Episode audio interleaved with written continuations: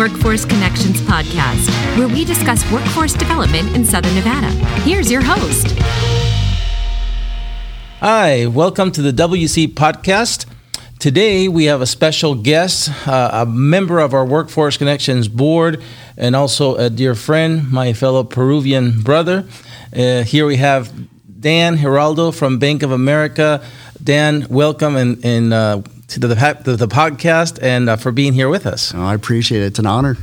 Yeah. So, Dan, I know that we have a lot of things in, in common. Mm-hmm. But before we get to, to those things, tell me a little bit about what you think about now that you've seen our brand new studio and this idea of doing a podcast and reaching our audience with a new medium. Well, it's interesting you say that. I think it's a unique opportunity, right? Uh, I was thinking about it driving in today. It just gives you, you, when I say you, I'm talking about the Workforce Connections, a platform to kind of discuss and talk about some of the great partnerships that you have and created here in the community uh, gives you a platform for your board members to talk about you know the different issues and how they're looking at workforce. So I think this is a fantastic idea to to be able to do that. So congratulations on this. I, I love it. Thanks Dan. We're excited too. We've gotten nothing but great feedback so far from those who we've uh, shown the early episodes again we're, we're planning to releasing eight to ten episodes at once here in just a week or two for the general audience. So, but wow, I'm one of eight. Yeah, uh, this so is great. early reviews are, are going really well. So.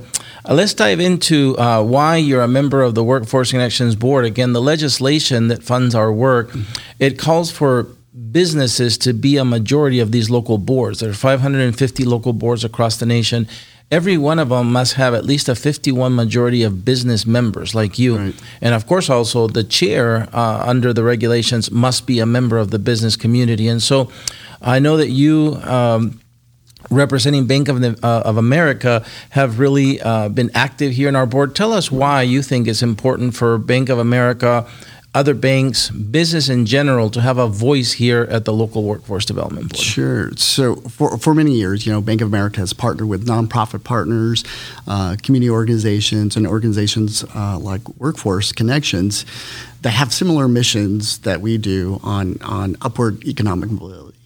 So, uh, just being appointed to the board is a great honor for, for us as Bank of America. But I think Bank of America, being in 90 markets across the nation, can look at uh, different ideas, things that are working in those communities, and be able to bring it here locally and give and share those ideas that are working. So, um, I, I, think it's important to have businesses as well, uh, big and small, to listen to uh, the needs of businesses and what's really driving um, and what they're looking for in the workforce. So, the ability to have businesses, it's important, and to have that voice as well.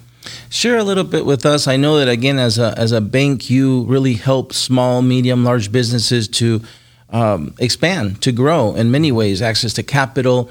But what are you seeing in the labor market regarding workforce? Not just perhaps your clients, but even at Bank of America. Have you seen the job seeker change in what they're looking for in employment? I think so. Uh, when, when, you think about uh, what has happened currently with COVID, there's been a lot of changes, right, in the workforce. We, we were hit hard locally. Um, the needs have changed. Um, listen to our clients now that they're looking at 2022. They're looking for um, investments and looking towards um, really hitting um, the ground running in 2022. But the, the changes have been incredible uh, through these last years. As locally as us, our, our workforce is always changing, right? Um, the mobility is a big aspect of it. Being able to work from home and having those opportunities. Um, we had a change during COVID to, uh, to provide that opportunity for our, our, our workforce to be able to take care of the family to take care of their kids while they're at home. So we gave those opportunities. But now that um, COVID is slowing down, it's back to work, right? We get we got to get ourselves back to work and back into those offices. But no, uh, yeah, it, has been an ever changing and ever moving target for us. Yeah, we see that a lot in our, in our one stop centers.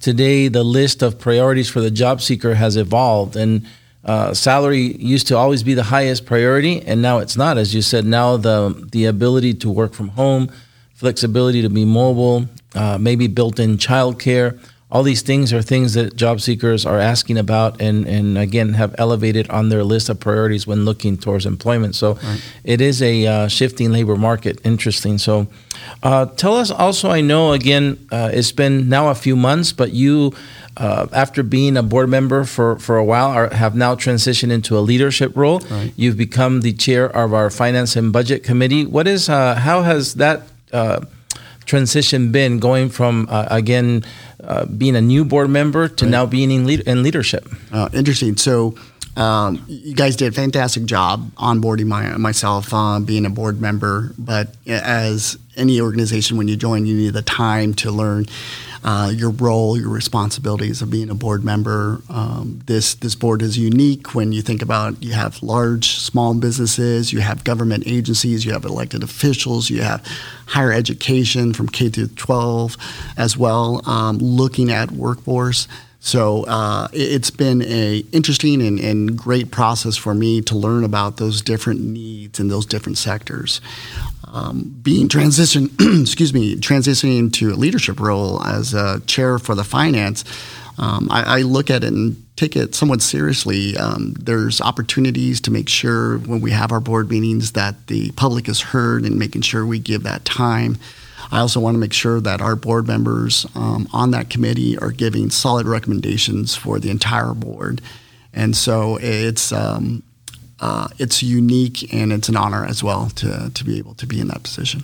And I know that you uh, keep a close eye on things because one of the first things we talked about when you came on board was uh, we were dealing with, if you will, not uh, we were dealing with issues on our budget where it was brought up to our attention by the state that we had we were authorized to spend 25% on our budget uh, of our budget on board operations, right. and so you know uh, the the national average was around 15 to 20 at that time, and we had conversations about that. How do we how do we become more lean? How do we make sure that that more of the resources actually make it to the one stop centers to help small businesses and job mm-hmm. seekers?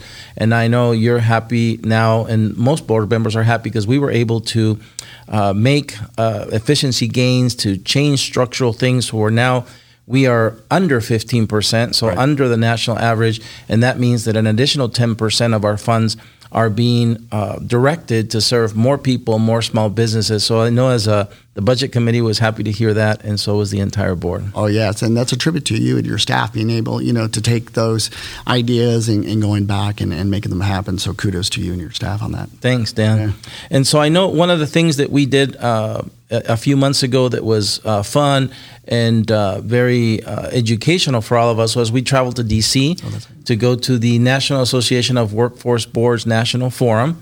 Uh, annual forum. And so uh, last year we received a big award there. We were the one board out of 550 boards to win the Lori Moran Award for aligning workforce and economic development in our region. Our partners were the, the are the Vegas Chamber. And so uh, you went to DC, and I know you got to meet your peers, you got to hear best practices. Why do you think that should be something that every board member should really set aside time to do? How, how was that trip and what you heard and saw beneficial for you as a board member? Well, for, for me, I, I would say the ability to sit down with some of your board members and get them to uh, get to know them better was uh, a, a, great uh, part of what I'm doing now. Um, I've developed some friendships, not only friendship, but some partnerships that I'm looking to do um, with some of uh, the board members when we're looking at what we're doing for the community. On top of that, like you said, the going to this conference and being able to hear best practices across the nation, not only for government agencies, but um, best practice for businesses and how they respond and what they work for, and their partnership with those local workforce connection boards are, are amazing. And so I was able to bring back a lot of information for myself and how can make America partner better in the community. So I, I thought it was just a fantastic uh, couple days spent there, and then the ability to also meet with your elected officials and, and and talk and sit down and let them know what the needs are as we're moving forward and what we're doing locally to make that impact on the workforce. Yeah, and, and for us, the feedback was really positive from our DC delegation, our U.S. senators, and our U.S. congressmen and women.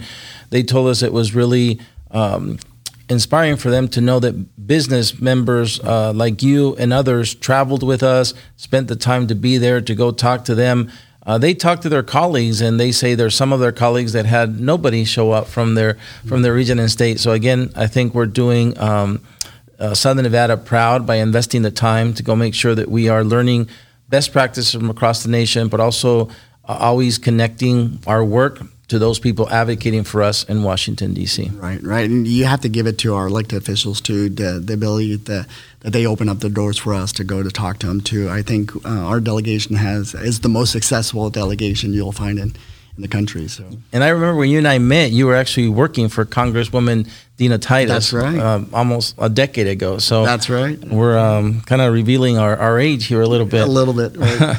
but I, I, left the um, the probably one of the most important issues I wanted to talk to you about for the end, and it has to do with us as a local board. Mm-hmm. Really, um, we have a, a long history of improving our the access to our system for job seekers.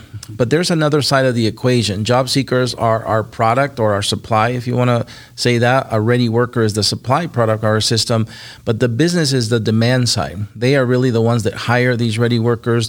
The business are the ones that need to tell us what they look for in a worker so that we can prepare that worker. And so uh, a few months ago, I think approaching a year now, we launched this new idea of us as a system to partner with our state partners like DETR mm-hmm. and the Nevada Business and Industry, and of course, in this case, the Vegas Chamber and the Las Vegas Clark County Library District to create one stops for employers. And that's the concept of the EmployNV business hubs. You visited yes. the two that we have now one at the Vegas Chamber, which, by the way, is the only one of its kind in the nation, the only chamber of commerce to host a one stop for employers, and then one at the beautiful Sahara West Library as well. And I know I've talked to you a little bit off the air that there's more coming, mm-hmm. but I wanted to ask you now that you've seen the investment of having physical places for small businesses to go and access all of the resources in, in the public workforce development system, what do you? Why is that important? First of all, because you help small businesses, and what would you like to see from that model moving forward? You got it. So let's sit, sit back. Let's take this back a little bit and think about the opportunity for small businesses, what they have at these one-stop shops here you had, they have the ability to go down, sit down, meet with somebody um, that works for Workforce Connections, and explain some of their needs, uh, their wants, and a, and a ready workforce, and get an opportunity to hire somebody. Now, on top of that, they are they may have the ability to uh, have some financial assistance on paying from the state to to them to pay for that individual as they train for them. It's amazing. It's one of the best kept secrets uh, in this state that an opportunity for businesses to help them so they can take those funds and put them elsewhere to help them thrive. So it, it's an amazing concept that, um, and like I said, a best kept secret, but. Um, we have only have them in two locations, right? We have them at um, the West Sahara Li- Library, and then uh, the Vegas Chamber has one within their office. Um, as we were talking, um, we wanted to open up more, and how could we do that? One of the thoughts that I shared with you, I think couldn't the other chambers also have a virtual or uh, some type of uh, office space where their members could come and sit down and just pick up the phone or bring up the computer and bring and set up an appointment with one of your um, associates there to talk about their needs as well. And they don't have to travel so far to the Vegas Chamber downtown or up on the west side, up to the west um, uh, Sahara Library. So those are the things that I think uh, moving forward are, are, some of the opportunities that we have to, to really open the doors for more businesses to assess uh, these opportunities. And I love the idea. Um, well, you heard it here first, right, at the WC podcast before it's even happened. But yeah, we're going to cook up that idea and see how we make it a reality. Because again, as you say, in a time with limited resources, limited people, uh, using we've all learned to about this virtual world. We all attend yeah. more meetings that we ever had work later than we ever had with zoom and all these things. And so we're going to look into how do we create these virtual access points as you said that won't take more people. It just take more technology to connect the people we already have in these hubs to any business that might need it no matter where they're located geographically in our valley. Right. Yep. We're going to follow up well, on we that. will yeah. We'll, we'll keep working on it Probably on one of those days we're having ceviche somewhere, right? Together. That's right. so we've reached the end of our, pa- our, our podcast, Dan. And again, I want to thank you for being here. Uh, you are again a blessing to the board with your how active you are and how passionate you are about the work.